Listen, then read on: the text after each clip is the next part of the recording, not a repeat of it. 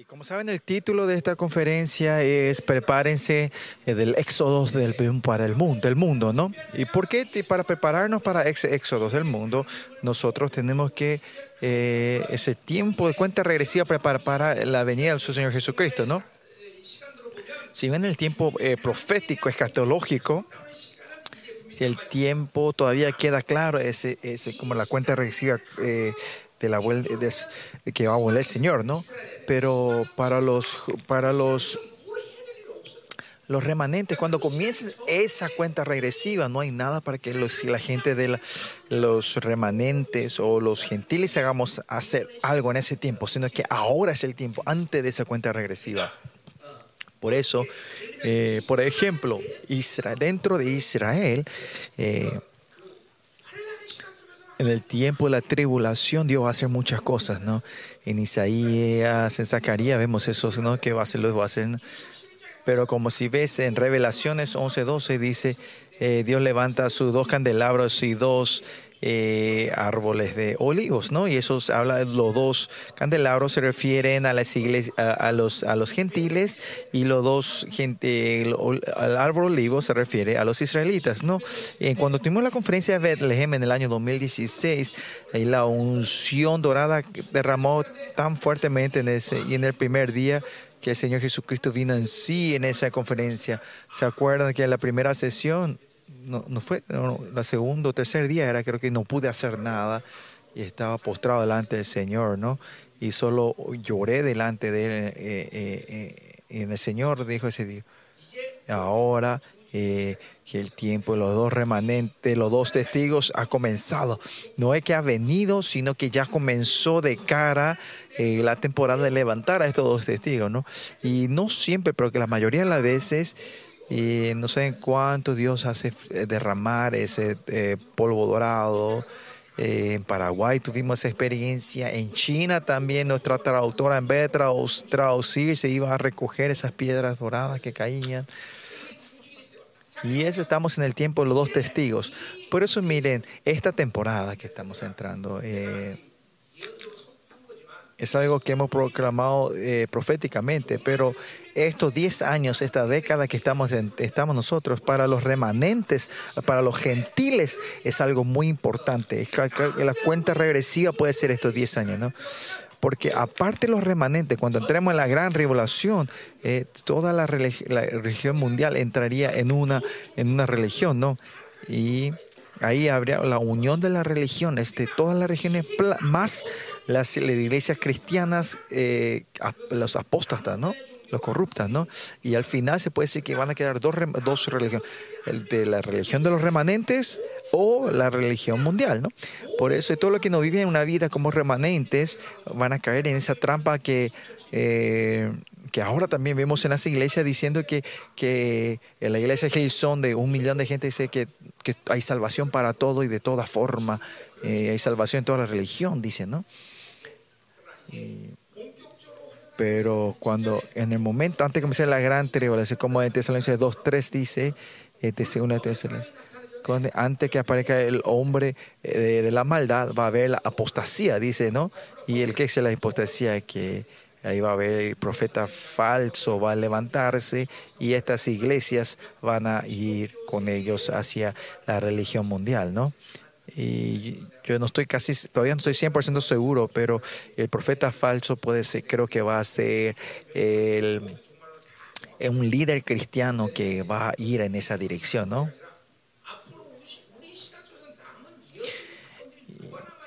Y también va a venir el tiempo que vamos a poder compartir la escatología y, y ver, no entender las revelaciones de la escatología, sino poder decir qué son a qué se refieren. Por ejemplo, eh, hablaremos de cuándo va a ser que, que, la, que la Naciones Unidas que está en New York se va a mover a Europa, ¿no?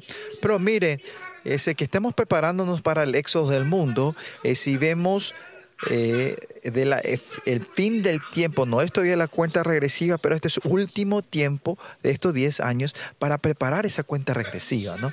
Para los, para los gentiles, ¿no?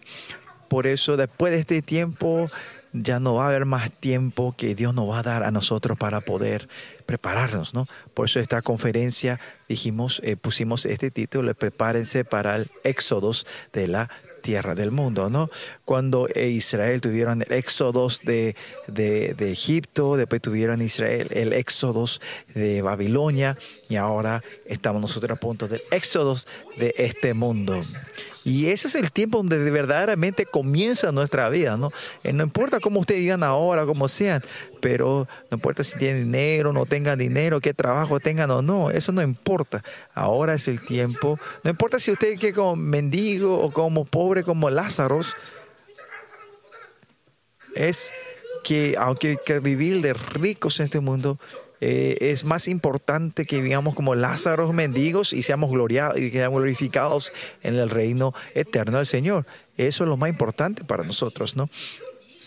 Por eso, esta temporada que estamos viviendo en este mundo, en esta Babilonia, ¿qué podemos hacer? ¿Qué tengo? ¿Qué puedo hacer? ¿Qué clase de vida yo vivo? Al final, todo esto no es importante a los jóvenes le digo a ustedes, no, esta conferencia, ese trabajo que no es insignificante, déjenlo y vengan a la conferencia, renuncien y vengan. Y así, así toman los chicos como esta, estos, estos, que aparte de uno, todos fueron eh, obedientes y vinieron, ¿no? ¿Y, ¿no?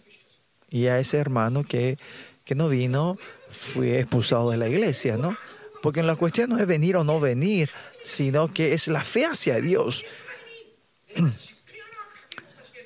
Dios, eh, que no tengan ese fe, significa que no tienen fe, no tienen anhelo y deseo, ni oran de que diciendo que, que Dios no le abre las puertas a venir a una conferencia por este trabajo. No es una incredulidad fuerte, ¿no? Y no es una incredulidad que viene de un día para el otro, sino que viendo la vida cristiana de este mundo, que vivieron, vivieron no creyendo la palabra, ¿no? Y ya no puede más estar en esa iglesia los remanentes de esa clase de gente. Y así estamos en un tiempo tan inminente en nosotros, tan urgente en nosotros. Usted tiene que creer que estamos en ese tiempo nosotros. Por eso tenemos que prepararnos para el éxodo del mundo, ¿no? ¿Qué, ¿Qué, voy a hacer aquí? ¿Qué voy a tener? ¿Cuál es? ¿Qué trabajo me tiene que ir? O tu interés no tiene que estar y la interés me va a casar o no. Eso si hacen, hacen, si tienen trabajo o no. Eso es algo, vayan con la corriente. Eso no es lo importante ahora. Amén. Por eso prepárense para el éxodo del mundo, ¿no? Por eso recibieron todo el anuncio, ¿no? Y es el tiempo, y vemos el título de, la sesión de hoy, es levantar al líder que puede liderar, liderar al éxodo del mundo, ¿no? Así como Moisés, Dios está levantando a ese líder, ¿no? Y la segunda sesión eh,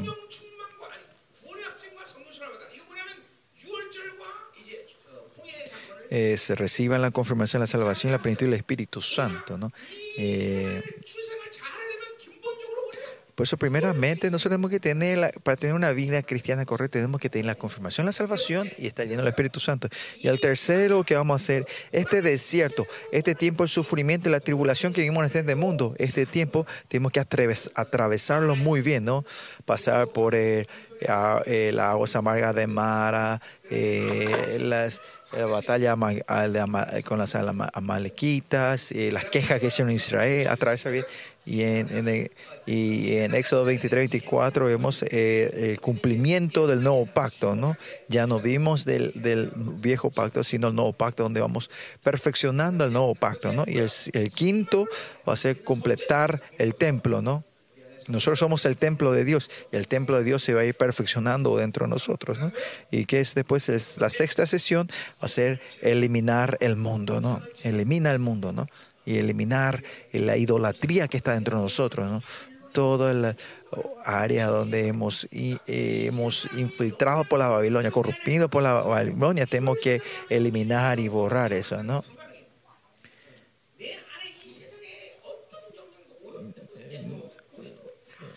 Nada dentro de ti tiene que haber ni una suciedad ni una mancha en la Babilonia. Y ahí viene esa libertad verdadera y sacar, eliminar eh, la idolatría de nosotros. Y el último es renueva la gloria.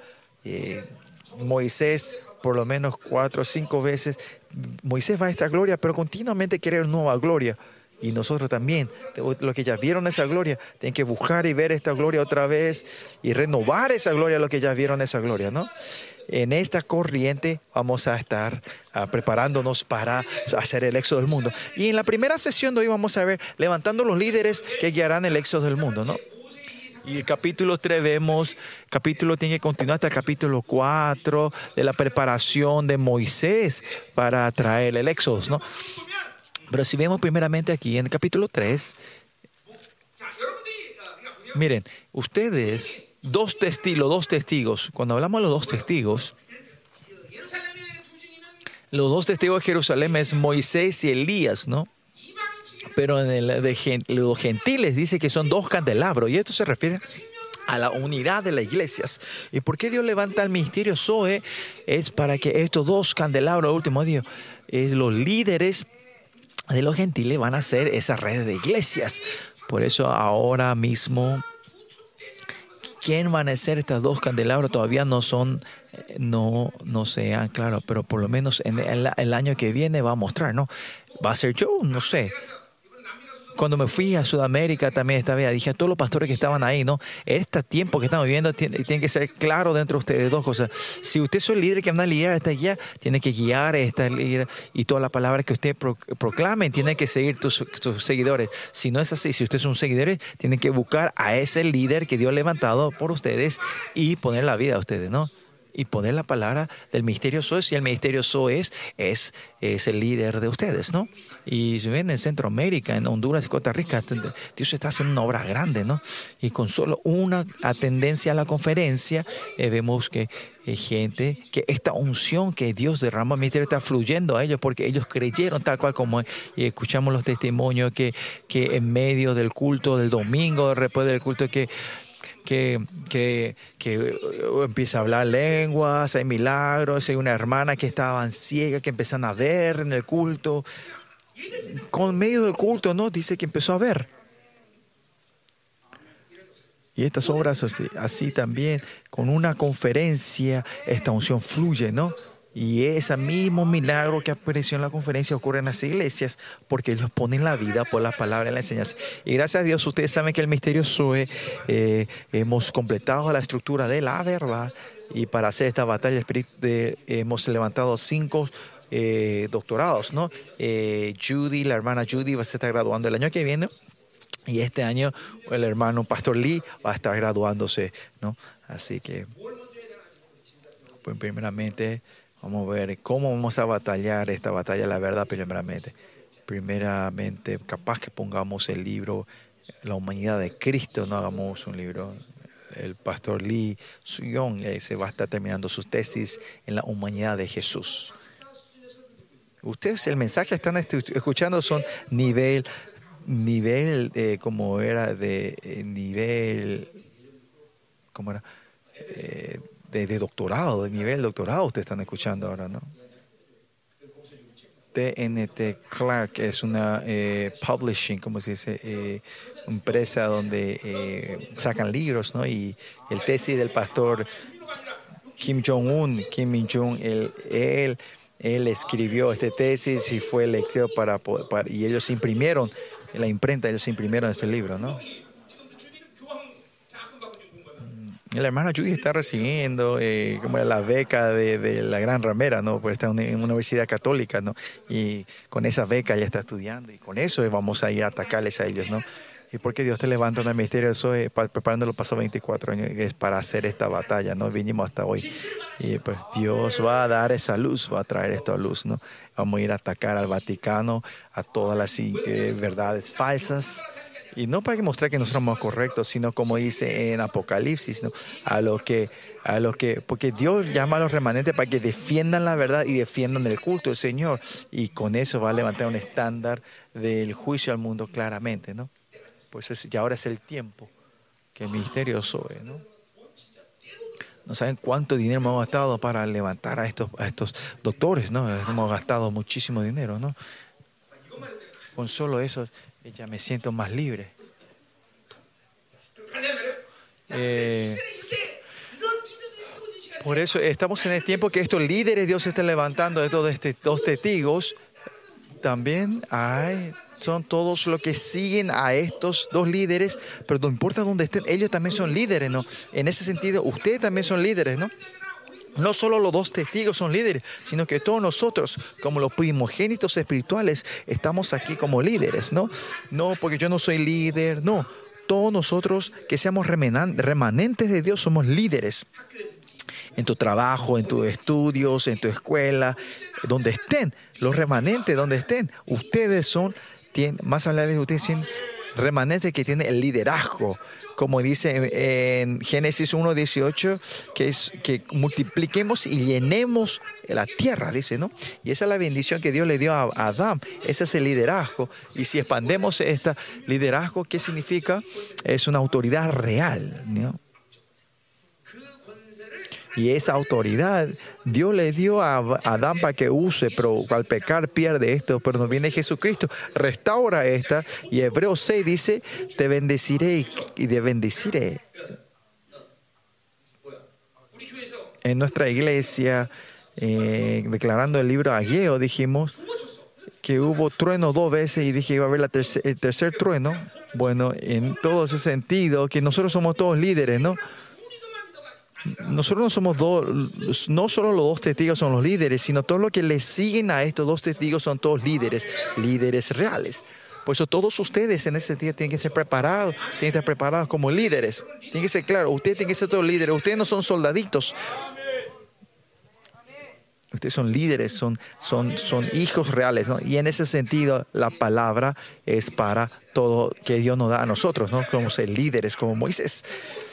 Y este bien capítulo 13 es sobre la historia de Moisés. Y Dios está levantando otra vez esos líderes como Moisés, está levantando a esos líderes como Elías. Esa es la característica espiritual, ¿no? La autoridad apostólica, ¿no? De Elías, de los, esta iglesia que tiene la característica de Dios. Dios está levantando a esas iglesias, ¿no? Es muy importante por eso. Por eso miren,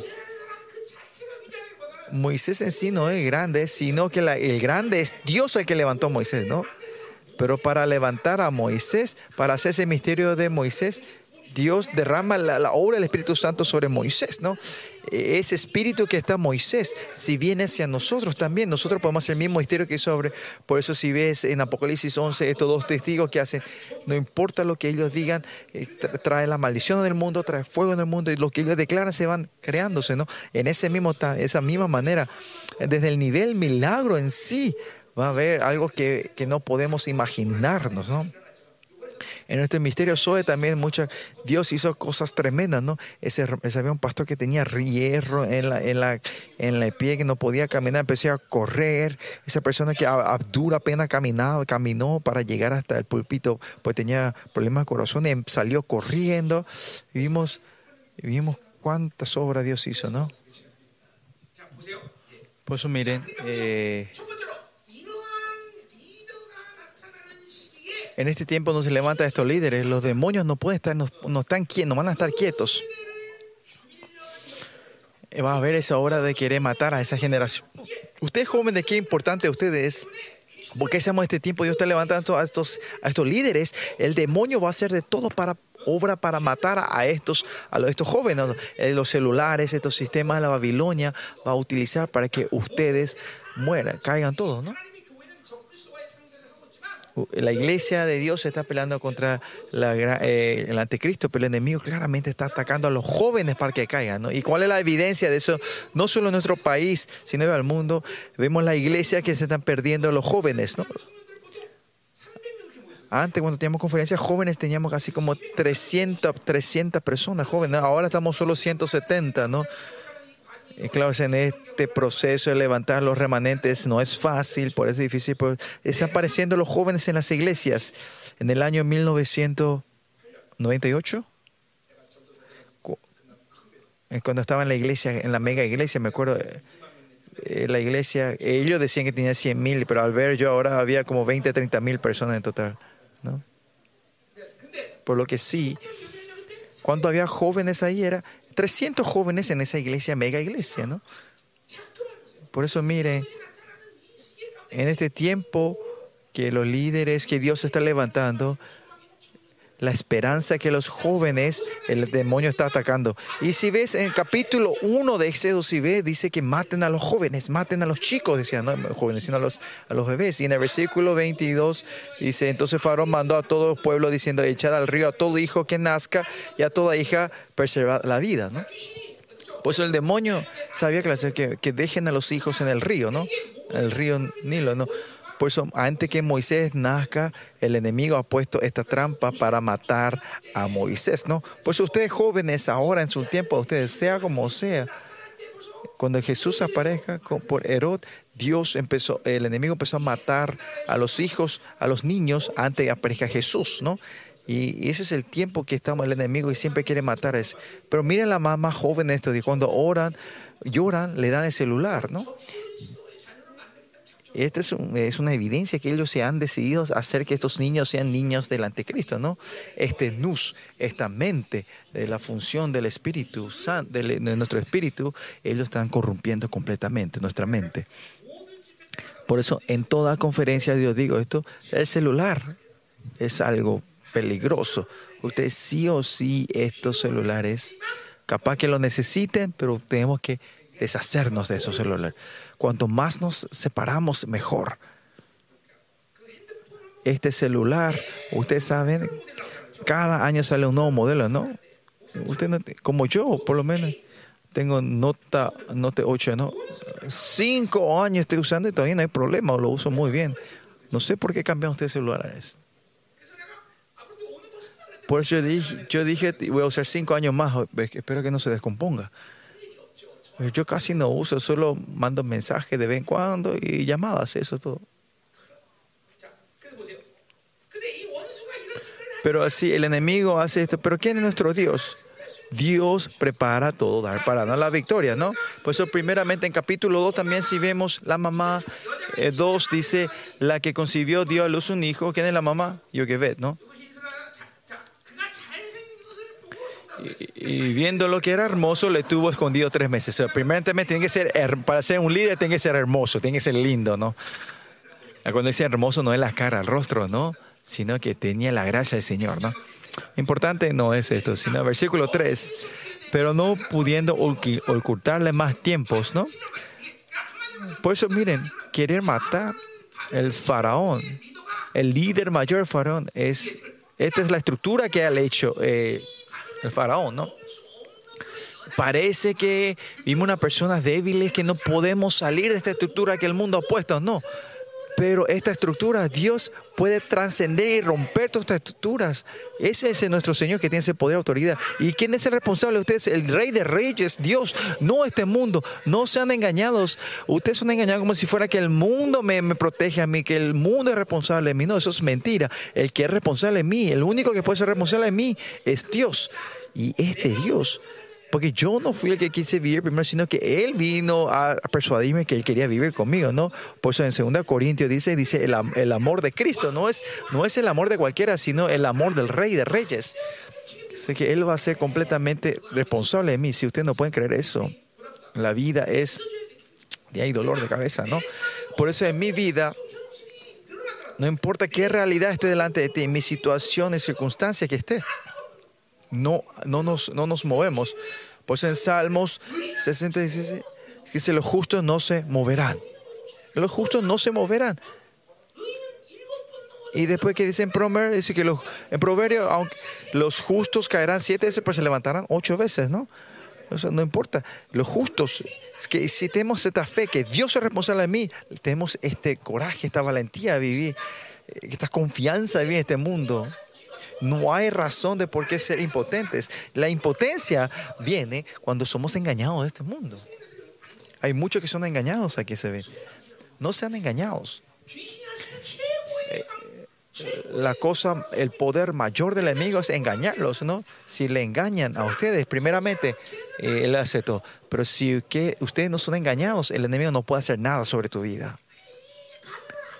Esta Babilonia no es nada, por eso, ¿no?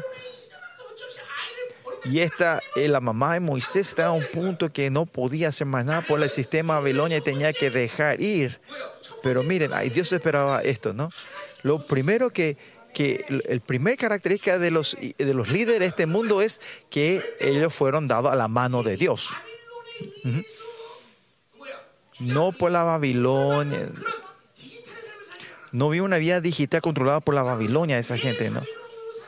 ¿Por qué vivir de la Babilonia? Ustedes anhelan, es porque usted piensa que vivir la Babilonia es cómoda y segura. que yo mismo tengo que hacer cocinar de la harina. Tengo que amasar la masa y después tengo que cocinar, cortar, cocinar. Y es más fácil que hacer el pan y cocinar y hacer que es más fácil es agarrar tu celular y hacer un delivery de la hamburguesa que quieres comer, ¿no? Y eso es lo más fácil, ¿no? Y eso es lo que te mata a ustedes, ¿no? Pero el mundo espiritual, el mundo espiritual es, es que el cuerpo se va a cansar. el tiempo de oración en sí también puede ver si el cuerpo se va a cansar, no va a ser cómodo para el cuerpo, ¿no? Por eso esta vida cómoda que la Babilonia le está engañando. Usted no tiene que dejarse. Pero los líderes que Dios demanda, ¿en dónde se, dónde se forman? En el desierto, en el lugar donde fueron tirados a la mano de Dios. Y dos, en el capítulo 2, versículo 15, si ves aquí, eh, Moisés fue tirado al río y y si bien en la escritura dice que Moisés era uno de los candidatos principales para ser el faraón, ¿no? Por eso él estaba saliendo bien. Pero Dios no, no, deja así a los hombres. Dios, Dios le va a llevar al desierto. Y ahí que hace Moisés, mata a una persona y se va, tiene que ir al desierto de Midian. 32 años atrás Dios me dio una revelación tremenda ¿no? El desierto de Midian no tenía ni un vaso de agua, iba a morir ese desierto de Midian con solo un bastón fue caminando, iba a morir, pero no moría y no caía. ¿Por qué es eso? Porque a la gente de Dios que fueron mandados al desierto, Dios le está protegiendo. Y ustedes no, ¿qué no están pudiendo creer? Que ustedes no están creyendo que Dios le va a proveer, sino que tienen que vivir lo que la Babilonia de día, tenemos que vivir el sistema de la Babilonia, porque somos engañados de esa manera. No, no podemos vivir en el desierto. Los hombres de Dios, los líderes de Dios, son creados, levantados en el desierto y no en el mundo digital. ¿Y quiénes son los remanentes? Vemos en Miqueas los cojos, los que no pueden caminar sin, sin confiar en Dios, la gente que fueron echadas del mundo, ¿no? Y hasta Daniel, que estaba en el centro de Daniel, eh, en el centro de Babilonia, él nunca usó la autoridad de Babilonia, sino vive en la autoridad real, ¿no? Por eso miren, eh, si el ministro de la Babilonia no vive en la Babilonia, ¿ustedes por qué viven en la Babilonia? A ver, levanten la mano si algunos de ustedes son ministros de interior. no. ¿Y por qué ustedes eh, como era, anhelan al mundo? ¿no? Por eso en Miqueas se salgan de la ciudad de Jerusalén, de la mundo religiosidad, de la ciudad religiosidad y vayan al desierto, dice, ¿no? Y mañana vamos a estar hablando de la Pascua. La Pascua tiene que cambiarse, prepararse todos y tener la ropa puesta para poder salir y llevar la Pascua, ¿no? Y tenemos que ser completamente libres de todas ataduras de la Babilonia nosotros, ¿no? Ni un segundo tenemos que estar atados en este mundo, ¿no? ¿Y dónde la, es el desierto? El desierto es donde podemos solo vivir cuando confiamos en Dios. Donde solo podemos vivir confiados en Dios, ¿no?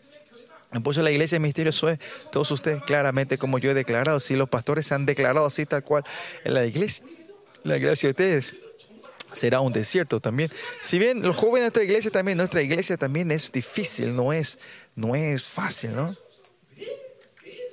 Siempre hay muchos eventos, accidentes, que no, no podemos vivir sin, sin orar, ¿no? La gente que vive sin orar en nuestra iglesia es una gente rara, ¿no? El lugar donde vivimos solo confiado de Dios. Al final, Dios, Dios hace que Moisés pase por 40 años en el desierto. Si ves en el mundo de historia de la cristiana, en los líderes cristianos, nadie, no hay ninguno que no haya pasado por el desierto, ¿no? Pablo también pasó por 17 años en, en Arabia, en el desierto de Arabia. Yo también pasé 30, 13 años en el desierto espiritual.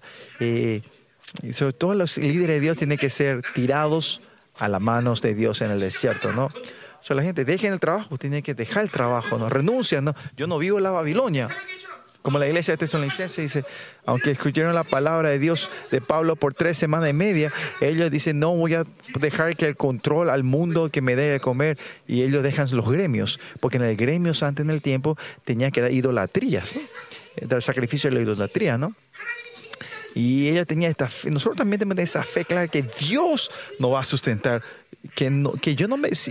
que ustedes están preocupando qué comer, qué vestirse, significa que no están viviendo Dios claramente. Pues en esta conferencia, en esta área de la sobrevivencia de ustedes que tienen ustedes, cortemos y rompamos, ¿no? Y por eso cuando yo comencé la iglesia 23 años atrás, ¿no? 24 años cuando realmente comencé la iglesia, venía ayuda de unos miles de dólares a la iglesia, ¿no? Una ayuda, ¿no? Pero yo de una vez dije, dije que no, iba a recibir porque esta es la iglesia y Dios, y Dios me iba a proveer, ¿no? Y tremendamente, en un año, Dios hizo el milagro que nosotros estemos dando ofrendas de misiones de casi 50 mil dólares al año, ¿no? Y eso usted tiene la fe nosotros, tenemos que tener esa fe entre nosotros, ¿no? Y eso es primero, tenemos que ser los líderes de Dios son tirados al desierto, a la mano de Dios, ¿no? No es el sentido que nosotros tenemos que elegir el desierto, sino si ustedes son remanentes de Dios, si es un hombre de Dios, Dios le va a guiarles a ustedes al desierto. No rechacen eso, no nieguen eso, ¿no? ¿Por qué no podemos vivir así? Es porque tenemos temor de eso, ¿no? y nos gusta la Babilonia y buscamos la Babilonia y buscamos el mundo porque es más confortable y bueno parece y gastamos nuestra energía en este mundo y queremos vivir de la, de la vida correcta y mejor de esta Babilonia, ¿no? Pues yo vi esto en el diario, ¿no? Dice que un joven dice que tenía 35 licencias, certificados diferentes, pero no tenía trabajo, ¿no? Y esta es la realidad de ustedes que salió en la mejor universidad de Corea, pero no tiene trabajo. Y esta es nuestra realidad, realidad de este mundo. Pero miren, los chicos de la iglesia, junto que, que ni terminaron la secundaria, ¿no? Van a una empresa mundial, ¿no? No, pero terminaron, terminaron la secundaria, dice, ¿no? Por eso el mundo eh, que te muestra como si fuera que usan a la gente que son excelentes de este mundo y la cosa. Pero si ve en el mundo histórico, ellos son los que ensucian el mundo y corrompen. Parece como si fueran los descendientes de Caín los que están reinando este, eh, eh, este, eh, la civilización, pero ellos son solo son generaciones al, al juicio y la destrucción pero parecen tontos y lentos y ignorantes, pero la generación de esa sed, de sed es que Dios empieza a levantar, ¿no? O sea, usted tiene que declarar, de tomar la decisión hoy. ¿Voy a ser la ¿Voy descendiente de Caín o descendientes de Seth? Pues parece que este mundo avanza en la tecnología, pero eso más, parece que va a ser más cómodo. Pero miren, la computadora ha, hecho que la gente esté más ocupadas, ¿no? Por eso, claramente, los hombres de Dios se es formados por Dios en el desierto. Esto es lo más importante. Y vamos al capítulo 3. Hay mucho que queremos ver capítulo 3. Por eso en el capítulo 3, a Moisés que ha pasado por este tiempo del desierto, ahora Dios viene a llamarlos a Moisés primeramente, para ser el líder de esta generación, el líder de guía del Éxodo tiene que recibir primeramente el llamado. Y no en cualquier llamado, no es que, ¿qué quiere decir? No es que solo venía a la iglesia a tener este llamado, sino que tienen que experimentar la presencia, la gloria de la presencia de Dios. Y espero que esta conferencia ustedes puedan confirmar que puedan experimentar esta gloria, ¿no? 30 años atrás, miren hoy, yo, yo experimenté eso hace 30 años atrás, ¿no? Y hoy, el versículo 2 y ve, él estaba eh, llevando las ovejas, apacentando las ovejas y llega al monte Oreb, ¿no? Pues al final Moisés, para que sea líderes y para guiar al, israelita, le va a traer al monte Sinaí. Pero antes de que él venga con eso, Dios le muestra primero esto, ¿no? Y los líderes, ¿quiénes son? La gente que van ese camino antes que sus seguidores, ¿no? Por eso miren, que los seres remanentes, ustedes, eh, con estas iglesias normales del mundo, no es que van hasta donde ellos llegaron, sino vamos a un camino que ellos no han ido primero y nosotros y abrimos ese camino nosotros. Y estos son los líderes. Yo soy pastor, ¿no? Yo camino primero ese camino que mis ovejas no fueron y mis ovejas me van a seguir a mí. ¿Por qué? Porque yo soy el líder de la iglesia. El camino que yo no me fui no puedo guiarlos, ¿no? Más claro, no es el camino que yo voy, sino que el camino que Dios me lleva, no me guía. Por eso los líderes, sí o sí, primeramente, tienen que caminar primero el camino que no fueron sus seguidores. Y esto no es el nivel que yo, yo hice, sino que si Dios le eligió a usted como líderes, Dios hace que ustedes vayan el camino que no han ido ellos primeros. Van a ver, experimentar el mundo espiritual antes que, usted, que, que, que el miembro de la iglesia vaya, ¿no? Por eso si alguien en mi iglesia va antes que yo, uno, yo o él tiene que morir, ¿no? Pues no puede haber dos líderes en una iglesia, ¿no? Eh, no puede haber dos, dos leones, eh, como era alfa leones eh, en, en, la montaña, uno o el otro tiene que morir. ¿no? Bueno, lo que sí, versículo 12 dice, le apareció el ángel de Jehová en una llama de fuego en medio de una zarza. Y la zarza se refiere a nosotros, a Israel y a Moisés, que no somos insignificantes. La zarza son como, eh, pastos, es algo insignificante, que no tiene mucho valor pero que dice que en esa zarza hubo fuego, pero ese fuego no quemaba la zarza. Y ese somos nosotros. Nosotros somos seres como la zarza insignificante, pero cuando viene el, viene el fuego, la gloria de Dios, no es que morimos, sino que estamos en la presencia del fuego del Señor. Y 30 años atrás, cuando me encontré con el Señor, experimenté esa presencia y la razón que yo estoy yendo fuego, fuego, estoy todavía en esa presencia. ¿no? Por eso, ¿cuál es la característica de lo que se encuentra con Dios? Que continuamente tu honra va subiendo, pero continuamente te humilde, sos humilde delante de Dios. Es una evidencia clara que te encontraste con Dios, ¿no? que continuamente vamos levantando en la honra, pero continuamente somos humildes, gente que no podemos ir sin depender de Dios. Y estas son las zarzas, las zarzas que están quemando. Y esta zarza que no se quema, se aparece delante de Moisés. Y versículo 13, entonces Moisés dijo, ah, iré Iré yo ahora y veré esta gran visión porque causa zarza no se quema. Versículo cuando viendo Jehová que él iba a ver, lo llamó Dios en medio de la zarza, ¿no? Cuando Moisés te da para ver a zarza, en el versículo 3, 4, ¿qué, qué podemos ver? Él no fue a ver eh, eh, como era Moisés. Primeramente tenía temor, no podía ir, ¿no? Y cuando ve este monte Oreb, en ese tiempo era, era era un monte que decía que era donde Dios se aparecía, ¿no? Y cuando apareció este fuego se puede decir que él tuvo temor y dio vuelta, pero acá dice, al volver a ver esto, se puede decir que, que Moisés, no, aunque yo sea, yo sea un pastor de ovejas aquí, yo voy a ir a ver qué está ocurriendo, ¿no? Y ese tiene un anhelo espiritual dentro de él tenía, ¿no?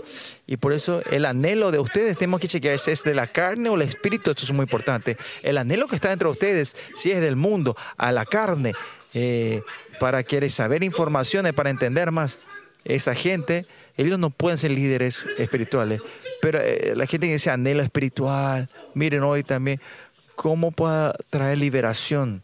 Eh, ¿Cómo puedo saber eso, ¿no? El mundo espiritual, buscar y anhelar, investigar. ¿Cómo puedo alegrar más al Señor?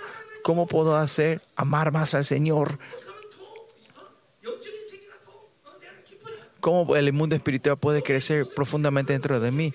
¿Cómo puedo entender el mundo espiritual más? Usted tiene este, este anhelo espiritual dentro de ustedes. ¿Por qué? Porque lo que ven con sus ojos no es real. Eh, porque lo que se ve con los ojos no es, verdad.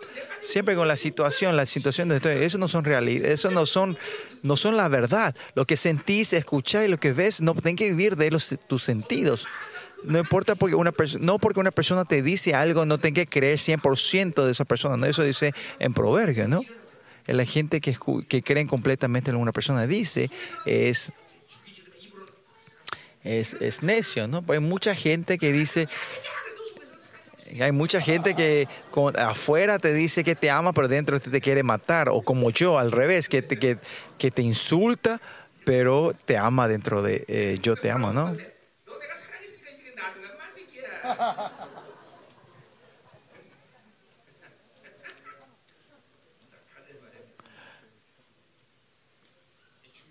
Es muy importante esto, ¿no? No es que vivimos de lo que de los que ve, viven de los que ven. Ellos son los que son engañados, son claramente eh, engañados fácilmente esa gente, ¿no?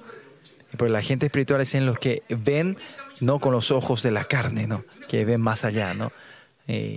Porque nuestra batalla no es de la carne y el espíritu, la carne y de la sangre, sino es nuestra batalla es algo espiritual que no podemos ver con nuestros ojos físicos, ¿no? Entonces, ¿cómo podemos ver las cosas que no vemos? Es fácil. Es, tenemos que vivir del espíritu. ¿bien? Si el, hombre, si vive el, el, el hombre puede vivir del espíritu, de la mente y de la carne, ¿no? Estas tres funciones es real dentro de nosotros. Nuestro pensamiento es verdadero, vivir la carne es verdadero y el mundo espiritual que nos vemos también es todo realidad. Los tres son todo realidad. ¿Qué es realidad? Como esta toalla es real y yo lo puedo sentir, también la cosa espiritual también es real. Es lo único, las cosas no podemos sentirlo. No podemos verlo, perdón.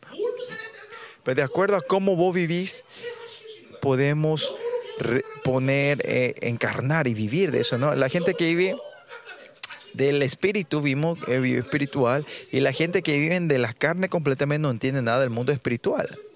Y eso es muy triste, ¿no? No reconoce el, el, espíritu, ¿no? Y es, es simple, ¿no?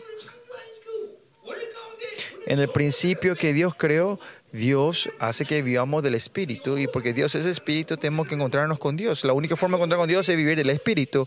Y cuando vivimos del Espíritu vamos a decir, ah, esto es verdadero, ah, ahora puedo ver la gloria y ahora la reina el reino de Dios existe de verdad. Por eso tenemos que vivir del Espíritu. ¿no? Por eso primeramente el hombre, el Moisés, Moisés que puede levantar como líderes, es que tenía un anhelo espiritual. No es que tenía, no es que tenía como era, eh, como era, eh, ¿cómo se dice?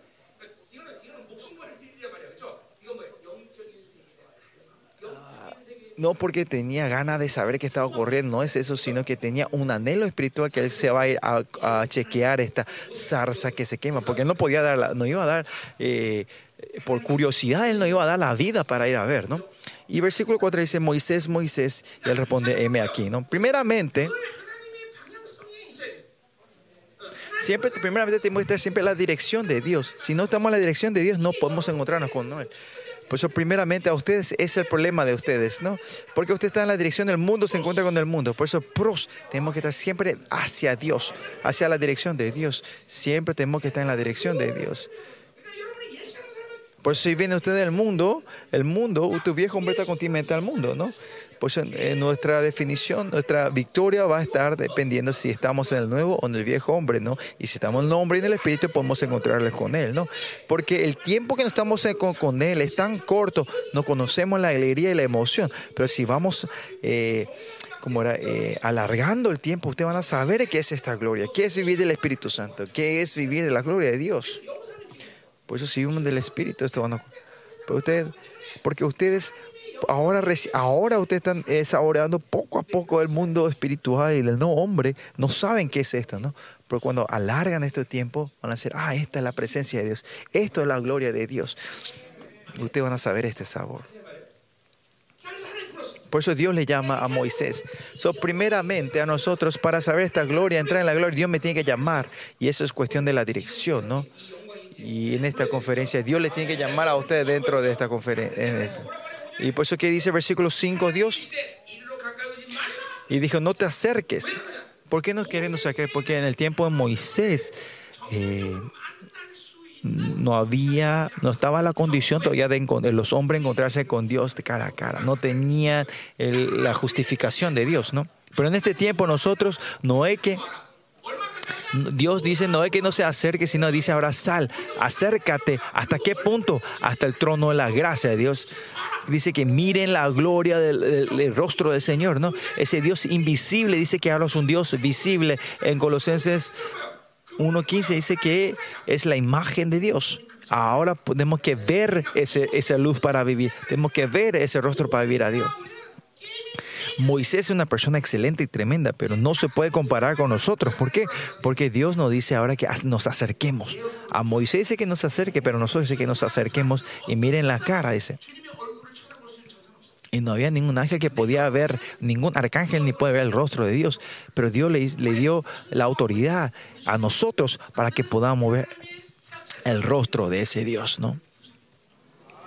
Nosotros somos herederos por eso, los, los ángeles dicen que no fueron creados a la imagen de Dios, pero a nosotros sé que Él no creó su imagen. Y su imagen viene la palabra hebrea Shelem. Shelem, que Él no ha implantado la vida a nosotros, ¿no? Somos seres creados nosotros, pero más que eh, técnicamente somos implantados, fuimos recibidos la vida de Dios nosotros. Y por eso Dios nos ama a nosotros. Por eso ustedes no son que fueron imprimidos y creados, sino que Dios fue implantando su vida en nosotros. Por eso dice que le ama a ustedes y por eso dice Dios le dice que va a levantar como a sus herederos y que ustedes reciben la gloria de Dios y es por eso ustedes reciben la autoridad real y por eso ustedes recibirán la herencia, el reino de Dios. No es porque eh, no es a nivel de crearnos, sino que somos parte de la vida de Él. Por eso nos da todo esto. Y esa es la imagen de Dios, ese es el Chelem. Si ustedes saben con fe, van a tener una relación que no pueden separarse de Él. ¿no?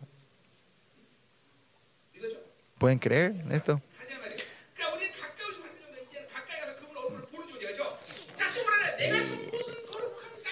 Y dice, eh, dice, quítate tu casado tu pie porque el lugar en tú estás es tierra santa. Es no.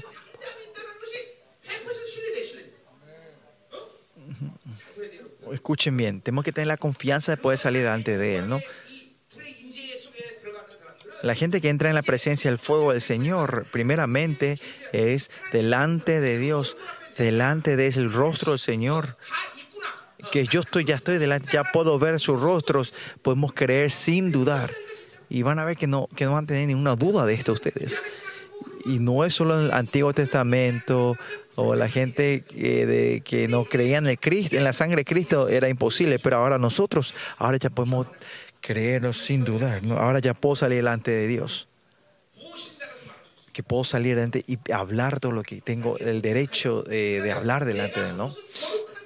Acércate, pues la tierra que estás parada es tierra santa, dice, ¿no? ¿Por qué el lugar donde ¿Por qué donde Moisés está parado el lugar santo? Es porque es el Dios santo está dentro. Ya no es más ese lugar. Ahora el Señor dice que más allá nosotros somos santos. ¿Por qué? Porque el, santo Dios está dentro de nosotros, ¿no? Por eso el nombre de la santidad que de Él nos dio a nosotros. Moisés no, no, entiende esto, pero por la presencia de Dios, esa tierra en sí es santa y en este tiempo era tremendo, pero más allá para nosotros, por la obra del Señor Jesucristo, ahora dice que usted reciben este nombre, la santidad. Y ahora que ustedes están parados, es, es el lugar que Dios le ha llamado.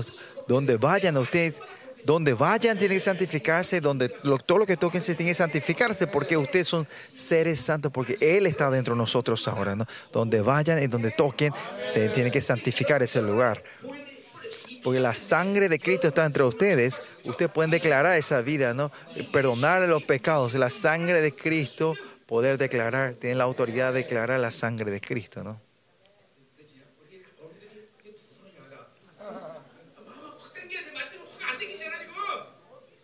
absorban la palabra, reciban la palabra. Tienen que recibirlo en fe ustedes. Dice que te saque el calzado, dice. En ese, en ese tiempo dice que los siervos no podían andar con calzado delante de los dueños, ¿no? Y Dios le llama a Moisés mi siervo. Pero nosotros somos tulos, somos siervos de Dios, pero al mismo tiempo somos hijos de Dios, ¿no? Claro que somos siervos de Dios, hijo de Dios, tenemos que sacar el zapato que nos sacamos, que pisamos al mundo, pero nosotros ahora ya no pisamos más la tierra porque ahora caminamos en sedas. ¿Por qué? Si ves en, el mundo emperadores chinos, cuando los, los emperadores tocaban el piso, caminaban en seda, sobre la seda. Y la, la honra es completamente diferente, ¿sí ven? Ahora de sacarnos nos sacamos los, los, los, zapatos, los calzados para humildemente delante de Dios, pero ya no tocamos más tierra, sino caminamos en sedas. Este nivel que Dios le habla a Moisés y lo que Jesús hizo por nosotros, la honra que nosotros tenemos es completamente diferente, totalmente diferente como el cielo a tierra eh, que Moisés tenía. Y 30 años atrás cuando recibí esta revelación, eh, ustedes le, le este testimonio porque creía en esta autoridad real. ¿Se acuerdan? Yo hice parar un taxi, y, el taxi no paró delante de mí, se fue como 10 metros, 5 metros adelante y, no, y yo le dije, venía acá, venía acá, le dije, y se fue el taxi, ¿no? Y perdí unos taxis, como 4 o 5 taxis, ¿no? Pero si soy una real, él tiene que pararse delante de mí, ¿no?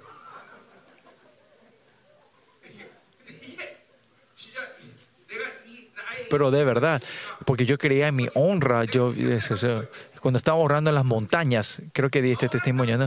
Un día eh, llovió tremendo y hubo truenos y la gente se estaban escondiendo en las piedras. Y yo no tenía ningún temor de la muerte en ese tiempo, ¿no? Qué raro, ¿por qué no tengo temor de la muerte? Y por eso me subí al, pico de la montaña con, con una con una sombrilla, eh, con un paraguas, porque pero la gente que estaba alrededor me dijo, no, vos estás loco, bajate, no es que vas a morir solo si no nos matás a todos nosotros, ¿no? Y dije, ah, bueno, el temor es de ellos, no mío, ¿no? Entonces tuve que bajarme. Pero esta confianza, esta, esta confirmación de la honra de Dios, eh, cuando te paras delante de Dios, tenemos esto nosotros. Hay gente que usted tiene esa honra y, en mayoría parece que no están poniendo en esta conferencia restaurar esta honra nosotros. Tenemos que restaurar esta honra. Pues lo que yo le digo a los miembros de nuestra iglesia siempre tengan el encuentro de Damasco en tu vida. Todo tiene que tener esa experiencia. Eso puede ser como ustedes, eh, como yo, el primer día que me encontré con el Señor, o después de 10 años en tu vida cristiana, sea cuando sea, tiene que, en delante de la presencia de la gloria de Dios, postrarnos delante de Él, ¿no? Tiene que haber un tiempo que sí o sí tenemos que postrarnos delante de esa gloria. Si no es así,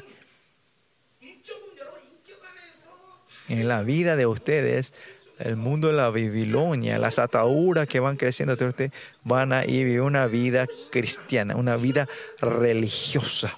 Continuamente va a haber una fricción entre la vida religiosa y la vida cristiana y van a vivir eh, en esta clase de vida. ¿no? Yo viviendo al Señor por los 32 años atrás y, y la razón que yo puedo seguir mirando a Él y seguir es eh, porque tuve ese tiempo cuando me postré delante de la gloria de Dios. O si no, yo también me hubiese corrompido hace años atrás, ¿no? Y ustedes saben también, yo, este pastor, ustedes saben mi vida, yo estaba en lo más profundo del mundo, de, de las glorias del mundo, ¿no?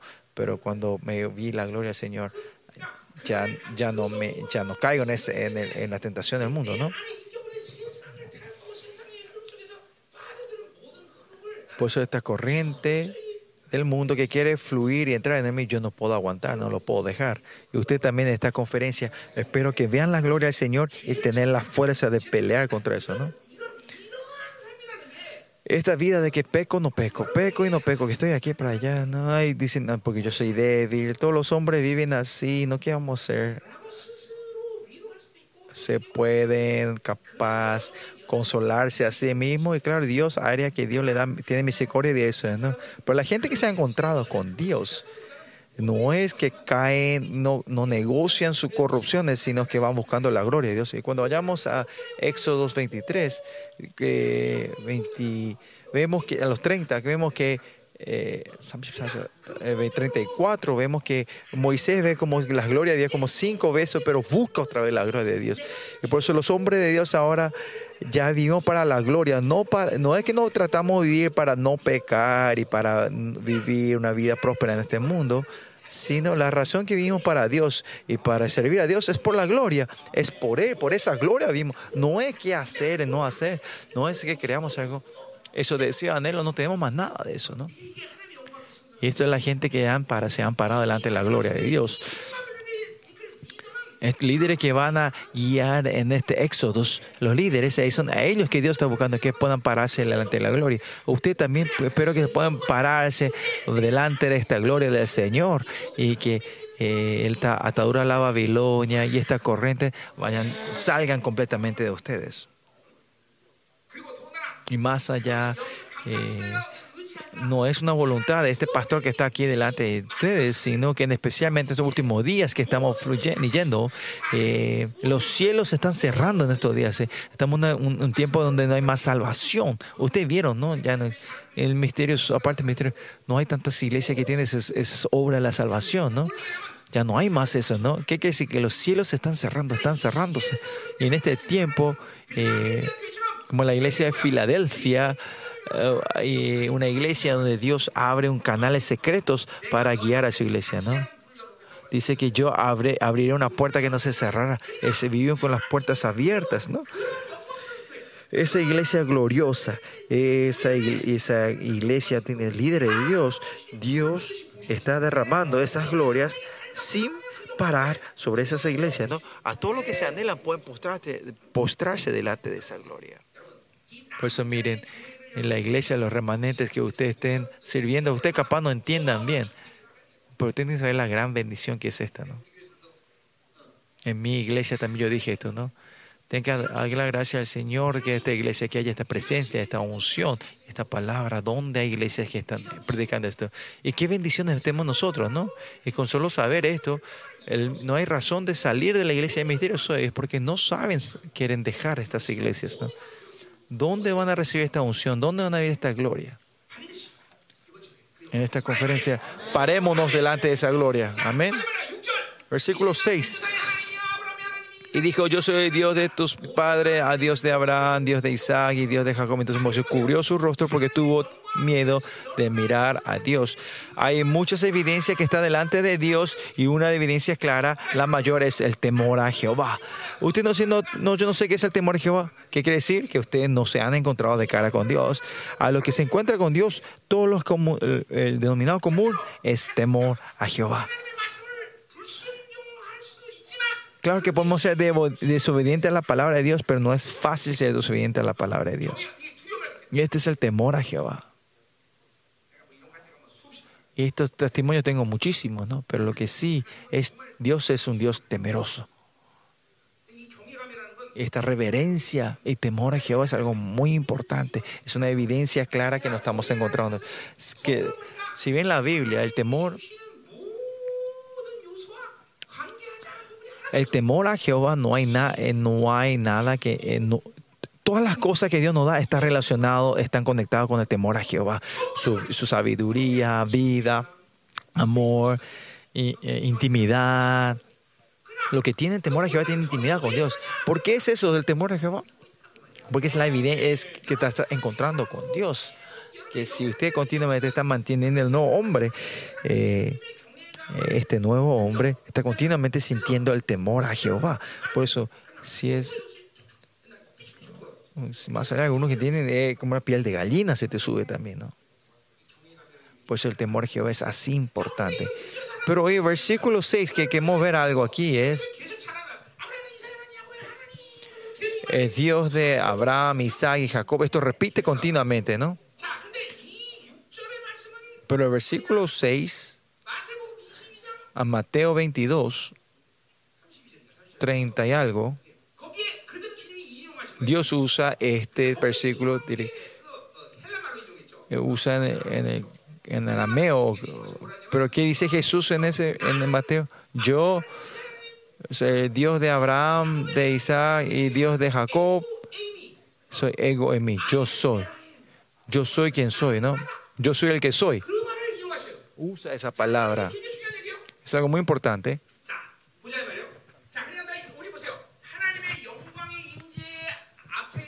La gente, estas son las imágenes, evidencia de lo que están delante de la gloria de Dios en la presencia de Dios. Esas evidencias es lo que estamos hablando ahora, ¿no? Primeramente hablamos eh, primeramente tenemos que confirmar, podemos salir delante de Dios. Ustedes no saben, pero al salir Él queremos intimidad, estamos con Él. Y esto continuamente tiene que estar, ustedes se van acercándose más a Dios, ¿no? Amén. Y después, ¿qué dice? Y el lugar donde están parados es santo, ¿no? Esta segunda evidencia que, la, que que se transforma en una persona que no pueden salir de, de la santidad, ¿no? no pueden traspasar las, eh, eh, como las murallas de la santidad. ¿no? Y el tercer punto es, tu, sacarse los zapatos, ¿no? que sabes tu honra, pero sos humilde delante de Dios. Y, y, ahora estamos hablando del cuarto punto o quinto punto. Eh, en el versículo 6 es ego en mí, yo soy, yo soy quien soy, ¿no? Yo soy el que soy. Es una palabra que manifiesta la divinidad de Dios. Cuando Judá trajo a los y que trajo a los pastoteros, a los eh, a los pandilleros para atacar a Jesús y todos lo dijeron, eh, ¿quién ¿dónde está? Y Jesús dijo, ego en mí, yo soy el que soy. Ahí todos cayeron, ¿no? Y es algo que yo experimenté cuando estaba en la iglesia Kumnan, en la iglesia mega iglesia, cuando yo estaba ahí como pastor asociado.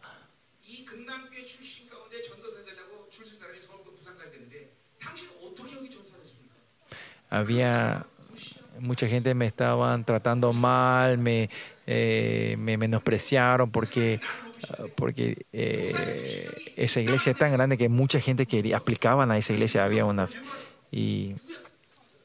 y pero cuando me- la gente me, cuando empecé mi ministerio y, y yo le empecé 60 pa- eh, líderes de esa iglesia o digamos los profesores que estaban bajo mí eh, los maestros de la iglesia que estaban debajo los líderes que estaban debajo de mí eh, primero me empezaban a menospreciar pero cuando Dios me empezó a revelar las cosas y le mostrar la gloria ellos caían hacia atrás, ¿no?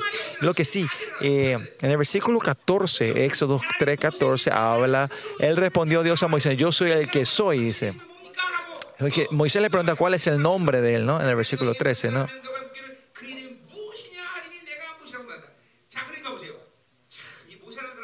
Y este Moisés así trae alguien, una persona tan pendiente, que en medio de esta gloria viene a preguntarle al Señor el nombre, ¿no?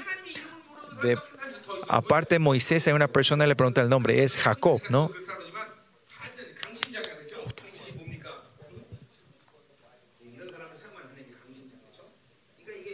Y Por eso cuando eh, tenga un punto donde puedo preguntar, Señor, ¿quién, quién eres? ¿No? Eh, pero no, se atre no sean tan atrevidos como ella. ¿no? Si ustedes mueren, yo no voy a ser responsable. ¿no? Pero ¿qué dice Dios? Dice, yo soy el que soy. Ustedes saben qué significa esto, ¿no? Asher Yahé, yo soy quien soy, ¿no? El que soy, ¿no? Lo importante de es, es el, el- el verbo. ¿Qué es este verbo? Es el verbo hayá, el verbo ser. Y en el, en el palabra hebreo es una, un verbo tremendo. eh, y se usa este verbo, yo soy, soy, y viene, esta es mi interpretación del verbo hayá. Y creo que es correcto. No se puede decir que es perfecto, no es tampoco perfecto continuo, no hay forma de definir eh, cuál es el tiempo. Imperfecto, ¿no?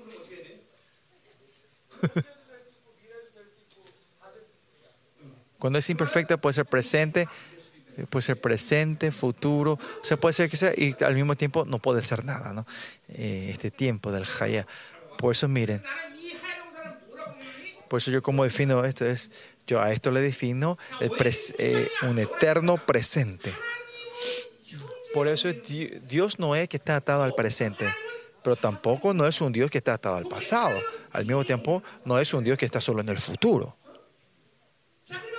Por eso miren, si yo claramente, exactamente, que Dios está, yo soy el que soy, es viene la palabra Jehová. Nosotros somos que Jehová es Jehová.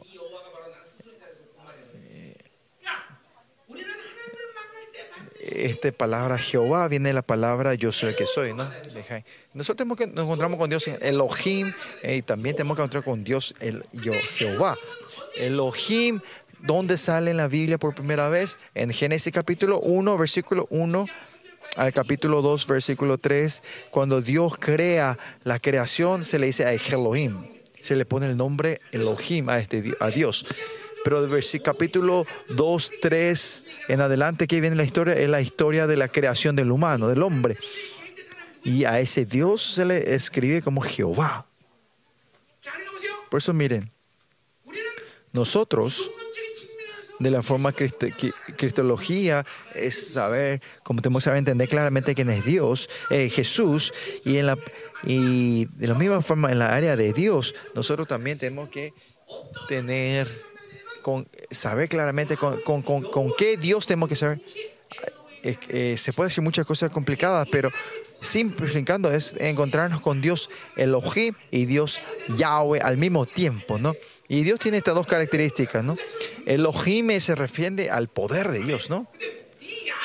Pero el Dios Yahweh, que no le conoce, que sí se le conoce solo a Elohim, eh, si bien en Oseas, Amos, y dice que a Baal también lo, lo definen como Elohim. Por eso Jehová es, es relaciona, un Dios relaciona su carácter, su, su, personalidad, su existencia con esta relación. En esta área tenemos que encontrarnos con Jehová.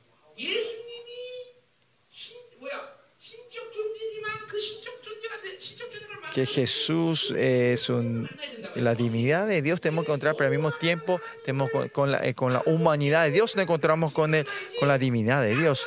Nosotros te- nos tenemos que separar con Elohim o Yahweh, tenemos que encontrar siempre con los dos. Si separamos esto, no es un Dios, no es el Dios perfecto. Al que no se encuentra con Dios Jehová, al que no se encontraron con Jehová, no, no han conocido, no han relacionado al Padre. Cuando nosotros decimos Padre es con la relación de Jehová. O si no, siempre estamos diciendo poder, poder, poder. El Elohim. El, solo buscan, y ese, con eso, si eh, viene la corrupción y el mundo, el poder se solo encontrarte con Elohim se transforma en idolatría, se transforma en Baal. Pero usted cuando se encuentran con Dios, siempre tiene que encontrarse siempre con Elohim y Jehová. Gracias a Dios, Él siempre se está encontrando, Él almacena con nosotros. Pero lo más importante entre Elohim y Jehová se puede decir es Jehová, su carácter, su personalidad, su, esa relación de la esencial con Él es la relación que tenemos, ¿no? No te estoy diciendo algo difícil, sino que mediante Jesucristo nosotros cuando recibimos la predestinación y la creación y, y tenemos esta relación con Él, ¿no? Cuando nos encontramos con la Trinidad, ¿qué hace? te encuentra a ti, se viene a encontrar como Jehová, y este Jehová, al fin, cuando te conoces con Jehová, conoces que Él es Elohim, el Dios Todopoderoso, ¿no? Te encontrás con el Dios personal y después te re, que es el Dios Todopoderoso, ¿no? Y esto no se separa. Y no es... Por eso miren, eh, este Elohim es un Dios presente eterno en el futuro, presente y en el pasado. Dios es un Dios que transciende sobre todo esto que no está atado, ¿no? Pues si yo me estoy encontrando con Dios Todopoderoso claramente, y la cual la evidencia es que, que, que no te está encontrando con este Dios claramente, usted está en el pasado, yo en el pasado hice esto, esto, lo otro, esto. Eh, significa que no te encontraste con el Dios Jehová. O si no estás en esa eh, inseguridad del futuro y no sabes qué hacer, no te encontraste con ese Dios Jehová. Y, claro, y si no te está encontrando ahora, es que, ¿para qué hablar, no? la gente que se encontraron con Jehová claramente, pasado, presente o futuro, no hay preocupación, ¿no? Sino que ahora continuamente te está recibiendo, encontrándose con el Señor que está viniendo ahora, ¿no? Lo importante es tener relación con Él, vivir. Y esto es eh, parecido a la doctrina de la salvación que está en el libro de Juan, ¿no? Que continuamente estamos encontrando con Él, que Él está continuamente viniendo, ¿no? Yo tengo herida, eso, fracasaste en el encuentro con el Jehová. Porque ese está en el pasado. Si te encontrás con Él, esa herida es sanada, ¿no? 30 años, 2 años, 32 años cuando me con el Señor. En ese momento todas mis, mis ataduras fueron sanándose, ¿no? Y si tenés esta inseguridad al futuro, no te estás encontrando con este Jehová. Porque Él transciende todo esto y continuamente se está acercándose ahora con nosotros. Por eso le digo que Él es un eterno presente, ¿no? Y usted tiene que encontrarse con ese Dios hoy. Cuando está la gloria de Dios se van a encontrar. Y ahí viene la confianza, ¿no? No tener problema del, del futuro, no te importa el problema del pasado, porque te estás encontrando con Él ahora mismo. Ahí viene la confianza, ¿no? Los jóvenes, usted sabe, ¿no? Yo, Hubo una vez que yo no, que no, que no, no, tenía confianza, no tenía confianza en mi vida, lo pasaba 24 años, solo cuando me regañaba mi esposa, ¿no?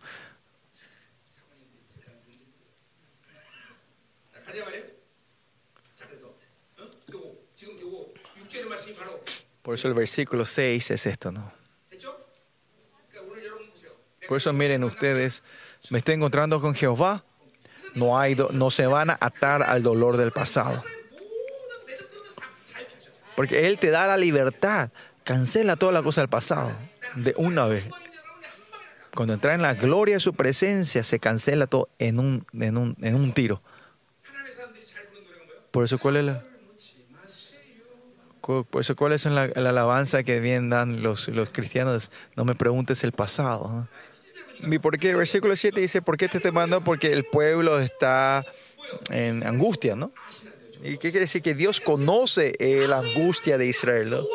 Yahweh. Y si te está mostrando las características, si te está encontrando con este Dios Yahweh, porque Él trasciende todo el pasado, presente y futuro, Él ahora mismo, Él te está reconociendo todo lo que necesita.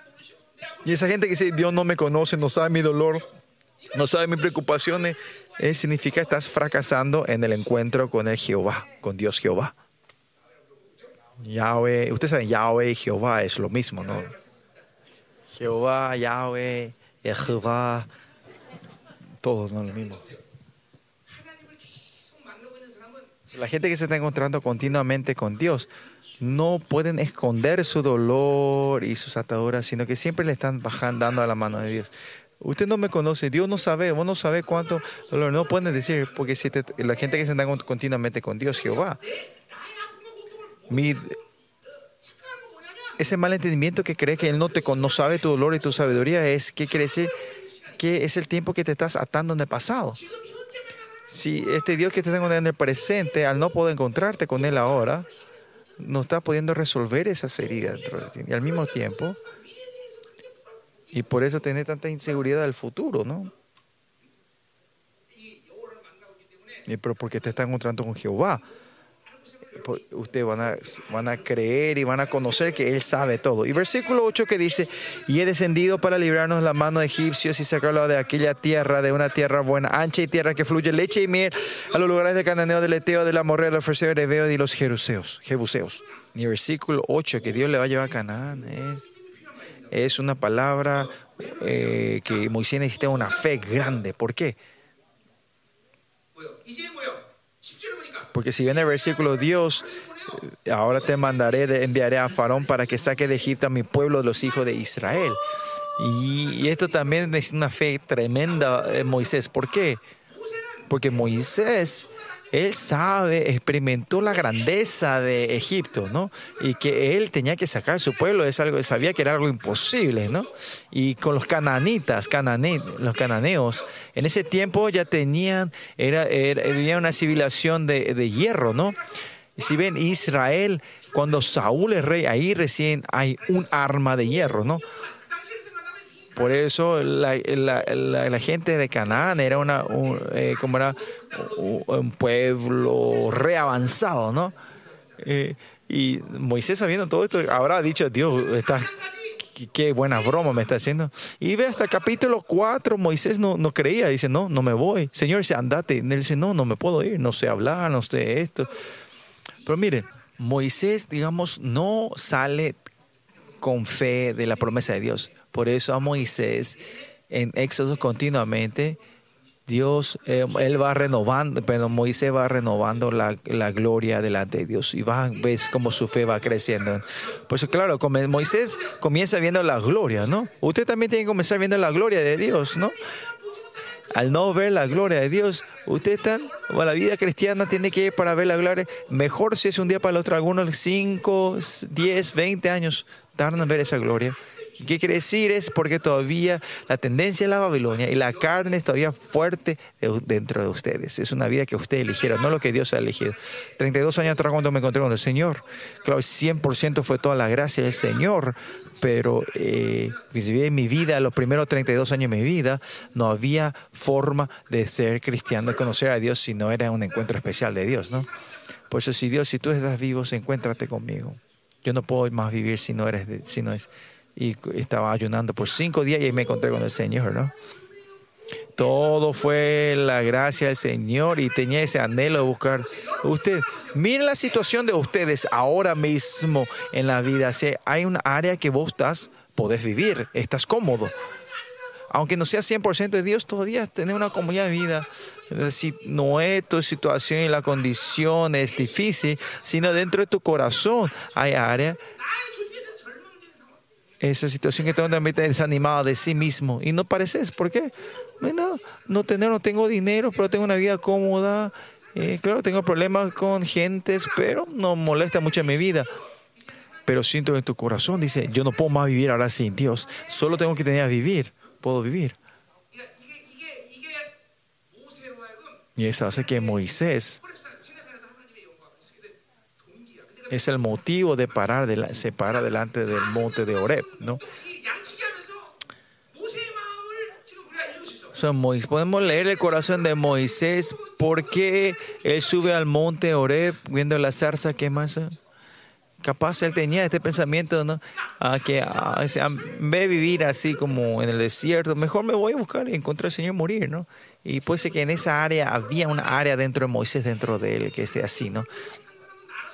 Y mucha gente que no han visto la gloria, aunque tenga ataduras y dolores dentro de ustedes, sin resolver esto, quieren vivir la vida como, ay, no importa, puedo vivir así. Y eso hace que ustedes no se puedan postrar delante de la gloria de Dios por estas eh, posibilidades del mundo que está dentro de ti. Ese estado que tu espíritu está completamente humilde delante de Dios, que no puede vivir sin Él. Y Moisés no puede tener este nivel de Dios todavía. Porque es un Moisés que sabe claramente la forma de Babilonia, ¿no? Él sabe, ¿no? Cómo podemos eh, pelear contra Canaán o sacarle a israelitas, estos esclavos de Egipto, ¿no? ¿Cómo podemos de, de estas civilizaciones tan avanzadas, ¿no? Otra forma de decir, Moisés tenía que tener la fe de Dios, pero no tenía esta, ¿no? Pero si ven el capítulo 34, y acá está la razón que continúa va renovando la gloria de Dios y para sacar la Babilonia, la oscuridad que estaba dentro, de él y va entrando en esa gloria, ¿no? Por eso sigamos, y Moisés no podía creer esto, ¿no? Usted también podría creer esto si usted era Moisés. Más allá, en nuestra iglesia, le dije, Mino, lleva a los coreanos y anda a revolucionar completamente Estados Unidos te a Estados Unidos. ¿Voy a creer eso o no? Pero esto es algo más tremendo que eso, ¿no? Que lleve a esclavos a atacar, a atacar eh, a Canaán, a, Estados Unidos, ¿no? Ah, imagínense eso, ¿no? Por eso ustedes tenemos que estar renovando la gloria de Dios continuamente. El versículo 12 dice, ¿qué tiene que decir? Que cuando hayas sacado a Egipto, servirás a Dios sobre este monte, ¿no? Ve, porque yo estaré contigo y esto será la por señal que yo te he enviado. Cuando hayas sacado a Egipto, pues lo serviréis a Dios sobre este monte. La razón que tiene que ir a sacar es para servir a Dios. El propósito de la vida de Israel, la razón que Dios elige a Israel es para servir a Dios. Es algo muy importante. Para hacer eso, Moisés se ha levantado como líder y tiene que sacar a Israel para eso. ¿Por qué tenemos que hacer el éxodo del mundo nosotros? Porque el mundo es malvado, porque el mundo es terrible. Sí puede ser, pero más que nada es que en este mundo no podemos servir a Dios perfectamente. Para servir a Dios perfectamente, ese reino tiene que venir. En Ezequiel 30 y 40 y 44 vemos cómo, en 43 vemos cómo servir el reino de Dios. Y la razón, la razón que tenemos que salir el éxodo, que Israel tenía que tener el éxodo es para servir a Dios y usted también para poder eh, tener éxodo de este mundo que usted existan hoy es para servir a Dios. Aparte de servir a Dios, no hay nada que hacer en nuestra vida. Otra forma de decir, Dios nos llamó como sus hijos para servir a Dios, para dar culto al Señor. Es la razón de existencia y la razón y el motivo de la exi- existencia nuestra, ¿no? Y lo que han dejado el siervo al culto a Dios han perdido la elección de Dios. Por eso en una iglesia es, es el culto. Lo más importante de la iglesia es el culto. Es el propósito de ser hijos de Dios. El motivo, ¿no? Por eso la gente que no pone la vida del servicio a Dios, el culto a Dios, y piensan que es algún evento eh, religioso, una cosa más, ahí viene el problema de tu vida, ¿no? Si no te encontrás con Dios y fracasás en el culto a Dios, no hay nadie que pueda ser exitoso, ¿no? Solo para ser victorioso en la vida es que seamos adoradores del Señor y traer victoria en el culto y vamos a tener victoria en nuestra vida, ¿no? Esto es algo lógico, ¿no? Al Rey de Reyes, el, Señor de Señores, no hay una persona más importante que en Él, ¿no? Si, si cuando nos estamos encontrando con Él, siempre, todos los días, y la gente que va trayendo, siento, hablando con Él, esa persona no puede llegar a fracasar, ¿no? Y por la razón que usted tenía ataduras y problemas, es porque vive una vida tan de lucha y de perdedores, es porque no te estás encontrando con Él. Te puedo asegurar, no es porque no estudiaste, porque no tenés dinero, no es porque no tenés conexión, no es eso, es una mentira. Son todas mentiras esto. Escuchen bien. Por eso nosotros no seamos engañados. La razón que ustedes sean impotentes no es porque no poseen la cosa del mundo, sino es porque no creen en Dios. Es porque no creen en Dios, porque no te han encontrado con Dios. Esa gente no va a ser impotente. Siempre eh, debajo del estómago tiene que esta confianza de Dios se tiene que subir, que te mueve al revés. Y la gente no es así, sube algo, el demonio sube del estómago, ¿no? Algo negro. No me tengo que burlar, burlar a los jóvenes, sino que darle aliento, confianza y fe, ¿no? Ya vamos a estar terminando, aunque hagas más, parece no me van a escuchar, así que vamos a ir terminando. Y versículo 15, ¿qué dice el Señor? Además dijo Dios Moisés, así dirá de los hijos de Israel, Jehová, el Dios de vuestro Padre, Dios de Abraham, Isaac y Jacob, me ha enviado a vosotros. Este es mi nombre para siempre, con el que se me recordará por todos los siglos. Nombre para siempre eterno, se puede decir que la esencia es lo mismo con el, con el Yahweh, ¿no? Yo siempre digo que los puntos se van uniendo para hacer una línea. Si estás continuamente en una relación con Dios y porque te estás encontrando con Él, la eternidad no es, no es, una longitud. No es eso, no. Usted, ay, vivir 100 años es también tedioso. como. No importa cuán bueno y buena, hermosa. Si viví 10.000 años con una persona, eh, aunque tan buena sea, te vas a te vas a aburrir, ¿no? Yo no, yo, yo con mi esposa vivía eternamente, no, yo no me voy aburrir. ¿Y cuál es el secreto? Eh, porque vivo del Espíritu, la vida eterna, ¿no? La eternidad no es longitud, sino es relacional. En Juan 1.5, eh, eternidad es conocer a Dios, vida eterna es conocer a Dios. A la gente que no se encuentra con Dios, nos van a entender que es la eternidad. Siempre con la boca puede decir eternidad, eterna. Pues solo con la boca, ¿no? La esencia de la eternidad es encontrarse con Él. Es porque yo tengo una relación con Dios eterno, yo soy eterno, ¿no? Yo tengo poder para dar liberación, no, sino porque tengo una relación con Dios poderoso. Yo tengo, yo puedo te- tener esta liberación. Es todo cuestión de relación existencial, ¿no? Es porque yo me estoy encontrando con ese ser, yo soy ese ser. Con el fracaso de esta vida cristiana, yo no puedo hacer nada, ¿no? Ustedes miren la vida, usted también le digo a estos pastores, ¿no? a los pastores que no, que no tienen relación con Dios no pueden, no lleven ministerio, ¿no? Porque Dios le llamó a ustedes no para que, pa- para que sean ministros. La, la razón que le llama a ustedes es para que seamos compañeros del amor de Dios y para encontrarnos con Él. Dios nos llama a eso, ¿no? Y ese encuentro es servicio a Dios. Nosotros cuando decimos vamos a servir a Dios es encontrarnos con Dios, es tener relación con Él. Por eso nosotros, ¿qué dice Dios? Es el Dios viviente, ¿no? Es un Dios vivo que se está encontrando en vida con nosotros ahora mismo, ¿no? La gente que no se encuentra con Jehová no entiende qué es vida eterna, qué significa tener relación con Él, quién es Él. Es todo teoría al final, no entienden.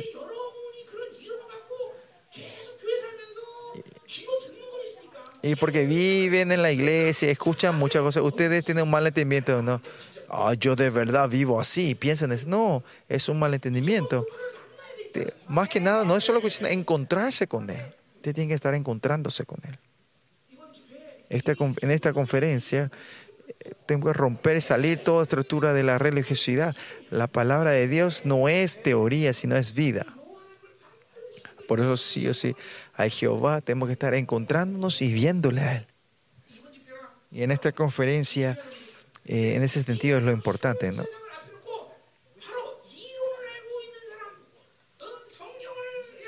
Que la gente que se habla en la Biblia solo como información y teoría, ahora tenemos que hacer esta conferencia de encontrarse con Jehová y recibirla como vida y a Él Dios levantará como líderes para ser, guiar, a, guiar, ser líder para guiar al éxodo del mundo, ¿no? Su nombre para siempre, un nombre eterno, esa es la relación con Dios. Porque Él es eterno, yo soy eterno. Porque tengo una relación con el Dios eterno, yo tengo vida eterna, ¿no? Por eso la eh, vida eterna, en el sentido de nuestra mente, no tiene que pensar que es una, eh, no es una longitud, ¿no? una distancia, sino que es una relación. El amor es eterno, el agape, la esencia, el agape es eterno. No es que sea más 10 años termine. Ese es el, es el amor de, de, los hombres, ¿no? de los humanos que, que, después de 10 años te cansas y te, te divorcias, ¿no? Pero eh, el pacto, el pacto viene de.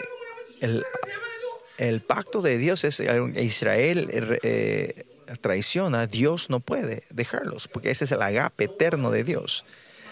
Pues la gente que se está encontrando con Jehová no puede negar, rechazar ese agape de Dios. Que ese Dios me ama eternamente, que Él es responsable por mí eternamente. No vamos a dudar de esto.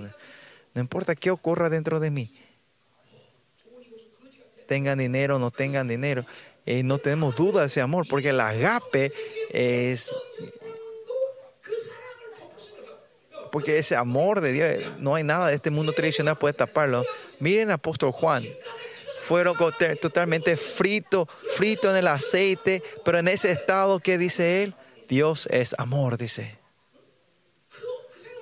Imagínense que iba proclamando el evangelio y fue frito completamente, fue fritado en aceite, en viendo toda la gloria del reino de Dios. Él resume diciendo, Dios es amor, que en la gloria eterna Él lo cubre con el amor de Dios. Yo sé este amor o no, pero la gente que se está encontrando con Dios conocen este amor, saben este amor. Es porque no se están encontrando con amor, es porque hay una tribulación pequeña, te cansas, no puedo hacer esto, que tengo esto y te quejas. Y,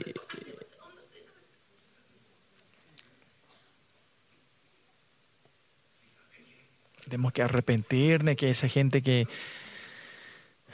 no dudamos de este amor, ¿no? Cuando vienen tribulaciones, vienes y dudamos el amor de Dios. Dudar el amor de Dios es un pecado grande. Tienen que arrepentirse profundamente esa gente. ¿Cómo el amor de Dios ustedes van a cambiar con un poquito de dinero, ¿no? Con la situación tuya, ¿no? No. De verdad, el amor de Dios es tremendo y poderoso. Pues tenemos que estar encontrándonos continuamente, ¿no? Y él, me, él se me recordará por todos los siglos, ¿no? Es un nombre que se tiene que reconocerse por los siglos, ¿no? Y recordar no es que nos recordamos una vez al año, sino que estar siempre, siempre acompañando, ser, parte del nombre, ¿no? ¿Qué quiere decir que seamos parte de ese amor? Es que todo el método y la vida de sustancia estamos recibiendo y viviendo así, ¿no? Vivir de Israel no es que vive tu dinero y tu fuerza, sino continuamente aceptar mi existencia continuamente. De vivir de lo que Dios nos da. Escuchen bien. Que ustedes, porque continuamente viven mezclados en la Babilonia, hay gente que no pueden creer en eso, pero la gente la generación C no es que viven con los intereses del mundo, sino lo que Dios nos da. Cuando Dios se va acercando y va a decir, miren a Noé, a Noé. Noé Mientras vas creando, ese, va formando el arca, el sistema babilónico era imposible y no se entendía, no entendían, era de tonto, ¿no? El domingo creo que dije eso. Todos los días es un día soleado, ayer, hoy y mañana, pero hace un arca, le dice, vos estás loco, ¿qué, qué estás haciendo? ¿no? Pues el estándar de Babilonia, la gente que vive de ese estándar es todo imposible. Pero lo que viven de Dios, no importa qué diga la Babilonia, qué sistema la Babilonia venga, solo vivimos de lo que Dios nos da, de lo que Dios quiere, ¿no? No importa si el mundo se burla, no importa qué es lo que diga el mundo. Versículo, capítulo 5 también vamos a ver eso mañana. Que, y le dice Dios, Israel, Dios no va a sacarle eso, prepárense pero ¿qué viene? Viene tribulaciones, ¿no? Viene problemas, ¿no? Querían vivir de Dios y tienen que trabajar más duramente. Pero la gente de Dios, no, eso no importa si hay más tribulación. No importa si hay dolor. Porque si vivir de Dios no es fácil. No importa tribulación, dificultades o no. De lo que viene de la generación de sed, no importa lo que diga el mundo, si es su estándar, lo que vivimos de lo que Él quiere y de lo que Él desea, ¿no? Por eso todo es así, ¿no? El estándar de este mundo y comparándose quién es ese Dios, no es eso, no se refiere. Eso es dualismo, Dios es monoísmo. No importa lo que el mundo diga, si Dios dice eso, ok, hacemos la voluntad de Dios. Por eso no tenemos que eh, comparar a Dios con, con el mundo. Y esta es la Babilonia, este es el estado que estamos infiltrados en la Babilonia, que nos, nos comparamos. el dolor que ustedes tienen, eh, la dificultad que ustedes tienen es esto, ¿no? El problema y la dificultad en sí no es eso, sino es comparación. Mira, ese dinero tiene este y yo no tengo esto. Mira, esa persona tiene ese y yo no tengo esto. Él es así, yo no soy así. Pero la relación con Dios no te puede comparar con nadie en este mundo. Dios es todo para mí, ¿no? Y si Él me da y yo hago todo, ¿no? No hay nada que yo me pueda comparar. Yo vivo solo que Dios me da. Esto no es teoría, chicos. Tienen que saber esto, ¿no? Ustedes hacen internet y que no hagan las redes sociales porque si ve continuamente estás comparando, envidia, eh, yo soy así, él es así, ¿no? Esa persona tiene eh, carteras caras, yo no tengo.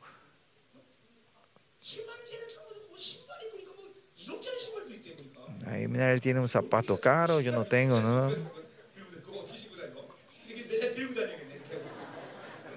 Ahí dice que hay un zapato o un calzado de, de, 100 mil dólares. ¿Qué, ¿Qué, vas a hacer con ese zapato? No se puede ni, ni ponerte, ¿no?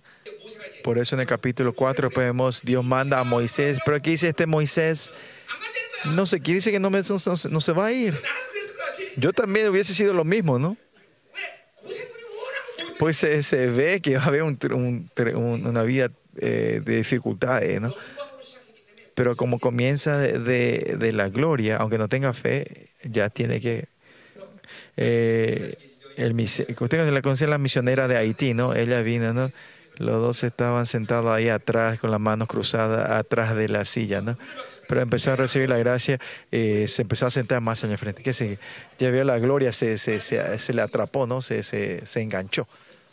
Así también Moisés.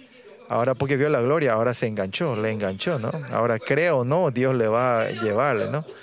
Y lo importante que ustedes hoy, que Dios le, le ponga el gancho a ustedes, ¿no? Por eso, mira, Dios le dice que tome el bastón, se transforma en, víbora, pone la mano, es, eh, y, dice, y, Dios le voy a esto, y dice, manda a quien sea ahí más allá, dice, yo no sé hablar bien, soy hombre de fácil palabra. Y así está en esta incredulidad, pero mismo. Pero en, estos 40 años de, de de, desierto. Ustedes saben, Moisés no era una persona así, era una persona tremenda, él sabía hacer todas las cosas porque era una persona.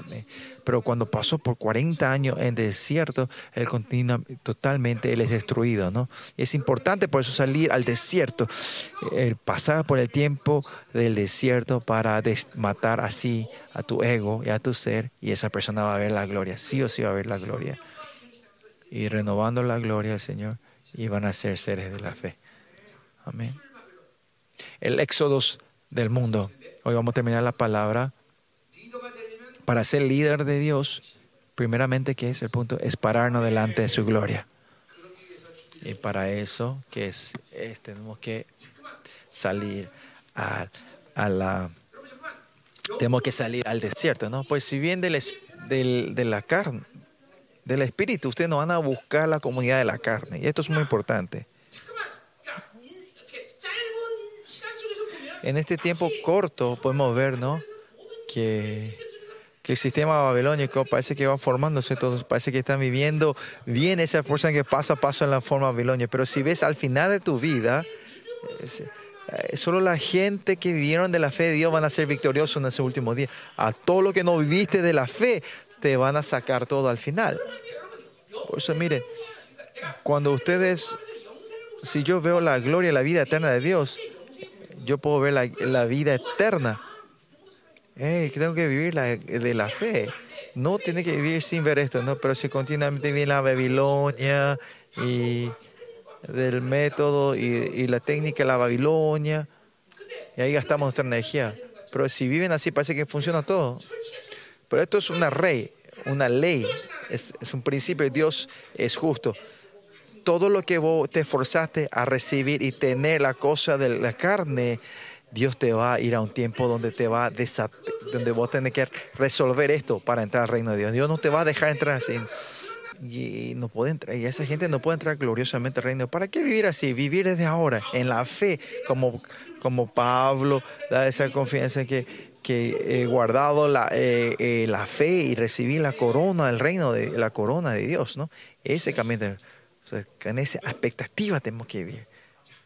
Una vez más, oremos en esta hora. Eh, hablé muchas cosas difíciles, no, pero no son nada difíciles, ¿no? Dios, Jesucristo, que es el Salvador de mi de mi, de mi salvación. Si nos encontramos con Él, Él es Elohim y Jehová para nuestra vida. Esta es la dinámica de la Trinidad, ¿no? Y, y si vamos entrando profundamente en el fuego de Dios, no vamos a poder postrarnos delante de su gloria. Por eso esto es, Y esta es la temporada que estamos viendo nosotros ahora. Esta es la temporada que, que en este tiempo que Dios eh, va a levantar a esa gente como líderes de estos últimos tiempos. No, usted quiera o no quiere, ustedes ya están enganchados por Dios. Por eso tiene que ser así ahora. No hay otra forma. Ay, levante la mano quien no quiere ser, estar enganchado por Dios. Amén. Vamos a orar. Usted no tiene que escuchar la palabra y decir, ah, yo tengo que procurar, esforzarme. No, siempre estar en la dirección de Dios, porque Él te llamó, Él va a hacer, ¿no? Que ah, tenemos que anhelar esta gloria y buscar a Dios y tener sed de Él. Ah, mira, he caído mucho en la Babilonia y tenemos que ir arrepintiéndonos de de esas cosas. Y si vamos entrando adelante, Dios va a venir a tocarlos a ustedes, ¿no? Y cuando nos encontramos con Dios, vamos a encontrar con Elohim y Yahweh al mismo tiempo. Y ahora ya va a ser divertido, ya va a ser todo excitante, ¿no? Así que vamos a orar. Señor, te damos la gracia. En esta primera sesión eh, estamos preparándonos para hacer el éxodo del mundo, Señor Dios. Si tú nos estás levantando como esos líderes, Señor, a todo el misterio Zoe, eh, somos los primogénitos y líderes de estos últimos tiempos, Señor. En esta temporada, Señor, eh, que todos podamos postrarnos delante de tu gloria, Señor, y poder entrar una gloria mayor hacia ti, Señor. Y la gente que no vieron puedan ver esa gloria, Señor. Oh, Señor, eh, por, la- por el poder, la sangre de Cristo, eh, que salimos al trono de Dios. Sabemos que tenemos ese derecho ahora, que estemos llenos del nuevo hombre y poder salir delante de ti y postrarnos delante de ti. Este gozo de la justicia y la reverencia a Jehová esté lleno de nosotros. Oh Dios todo viviente, la gente que todavía están oprimidos, Señor, hay muchos así, Señor. Ayúdalos a cancelar, a levantarlos, que tengan la confianza y tener la fe para salir delante de ti, Señor. Como Moisés en que no duden sin fe, no como Moisés que no que estén dudando porque no tengan fe, pero hoy dale la fe para que puedan salir delante de ti, Señor. Y todas las oscuridades, Padre, en la de nosotros, se vayan separando de nosotros, Señor. Que la sangre de Cristo empiece a fluir y circule la sangre de Cristo en nosotros. Oremos.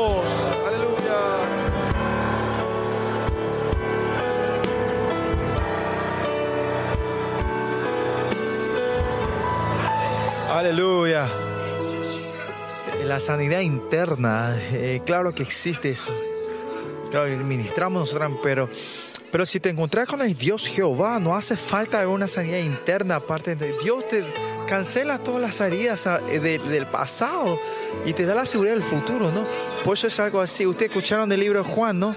Eh, si te encontrás con Dios, automáticamente te encontrás con Dios, ¿no? Es Elohim Jehová. Sí, cuando te encontrás con Él, Dios te da libertad de todas tus heridas y te da esa sanidad. Si no te encontrás con ese Jehová, ¿cómo vas a poder vivir, no?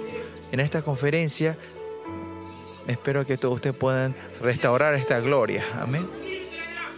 No es nuestra voluntad, sino que Dios está llamando hacia su remanente. Esa es la voluntad de Dios. En Centroamérica también vimos en, son casi 700 personas nos encontramos, ¿no? Y todos los 700 pastores que estuvieron en estas conferencias de Costa Rica y Honduras se postraron todo delante de la gloria de Dios.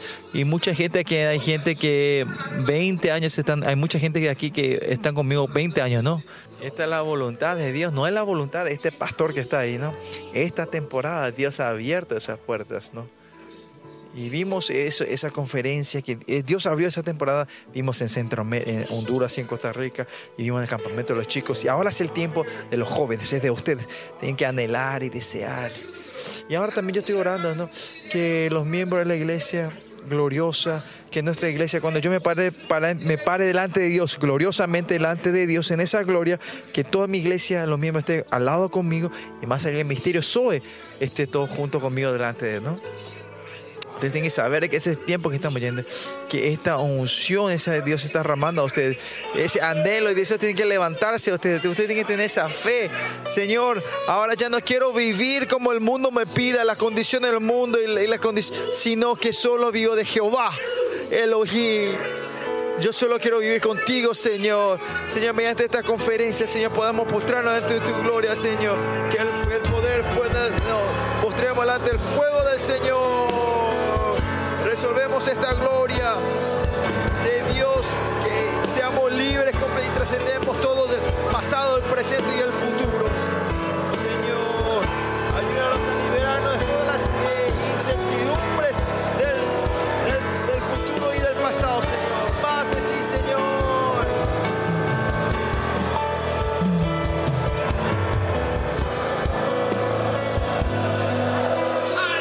Aleluya, Señor vamos a apagar la luz aquí y no le va a dar tiempo límite, pero vamos a entrar en oración esta noche. Hay muchos que se levantarán, se pararán delante de la gloria de Dios. No te puedo asegurar que sean todos, pero Dios va a mostrarle y le va a revolucionar la vida a muchos de ustedes. Por eso, porque ustedes son jóvenes, no poder dormir no importa, ¿no? Mañana a qué hora nos encontramos? En el tiempo, en esta edad de ustedes, dormimos una hora y pueden eh, tener energía para otras 24 horas. Así que no se bañan rápidos, eh, vamos a entrar en una presencia profunda del Señor, orar delante de Él, encontrarnos delante de su, pararnos delante de su gloria y no dejar que las cosas de este mundo impidanos encontrarnos con el Señor. Y cuando terminemos esta conferencia, terminemos con la, alabar y danzar delante de la gloria de Dios. Señor, en esta hora, eh, a los jóvenes que están hoy aquí, Señor, a todos los jóvenes, es una generación muy importante, Señor. Ellos son los que van a llevar la gloria, el reino de Dios de cara, Señor. no los mandes así, Señor, sino que en esta noche, en la conferencia, que ellos puedan renovar la gloria delante de ellos, Señor. Todo lo que este siervo ha declarado, Señor, se forme y se ha encarnado en la vida de ellos, Señor. Oh Jehová y Elohim, es un tiempo que podamos encontrarnos con Jehová y Elohim. Oremos todos juntos.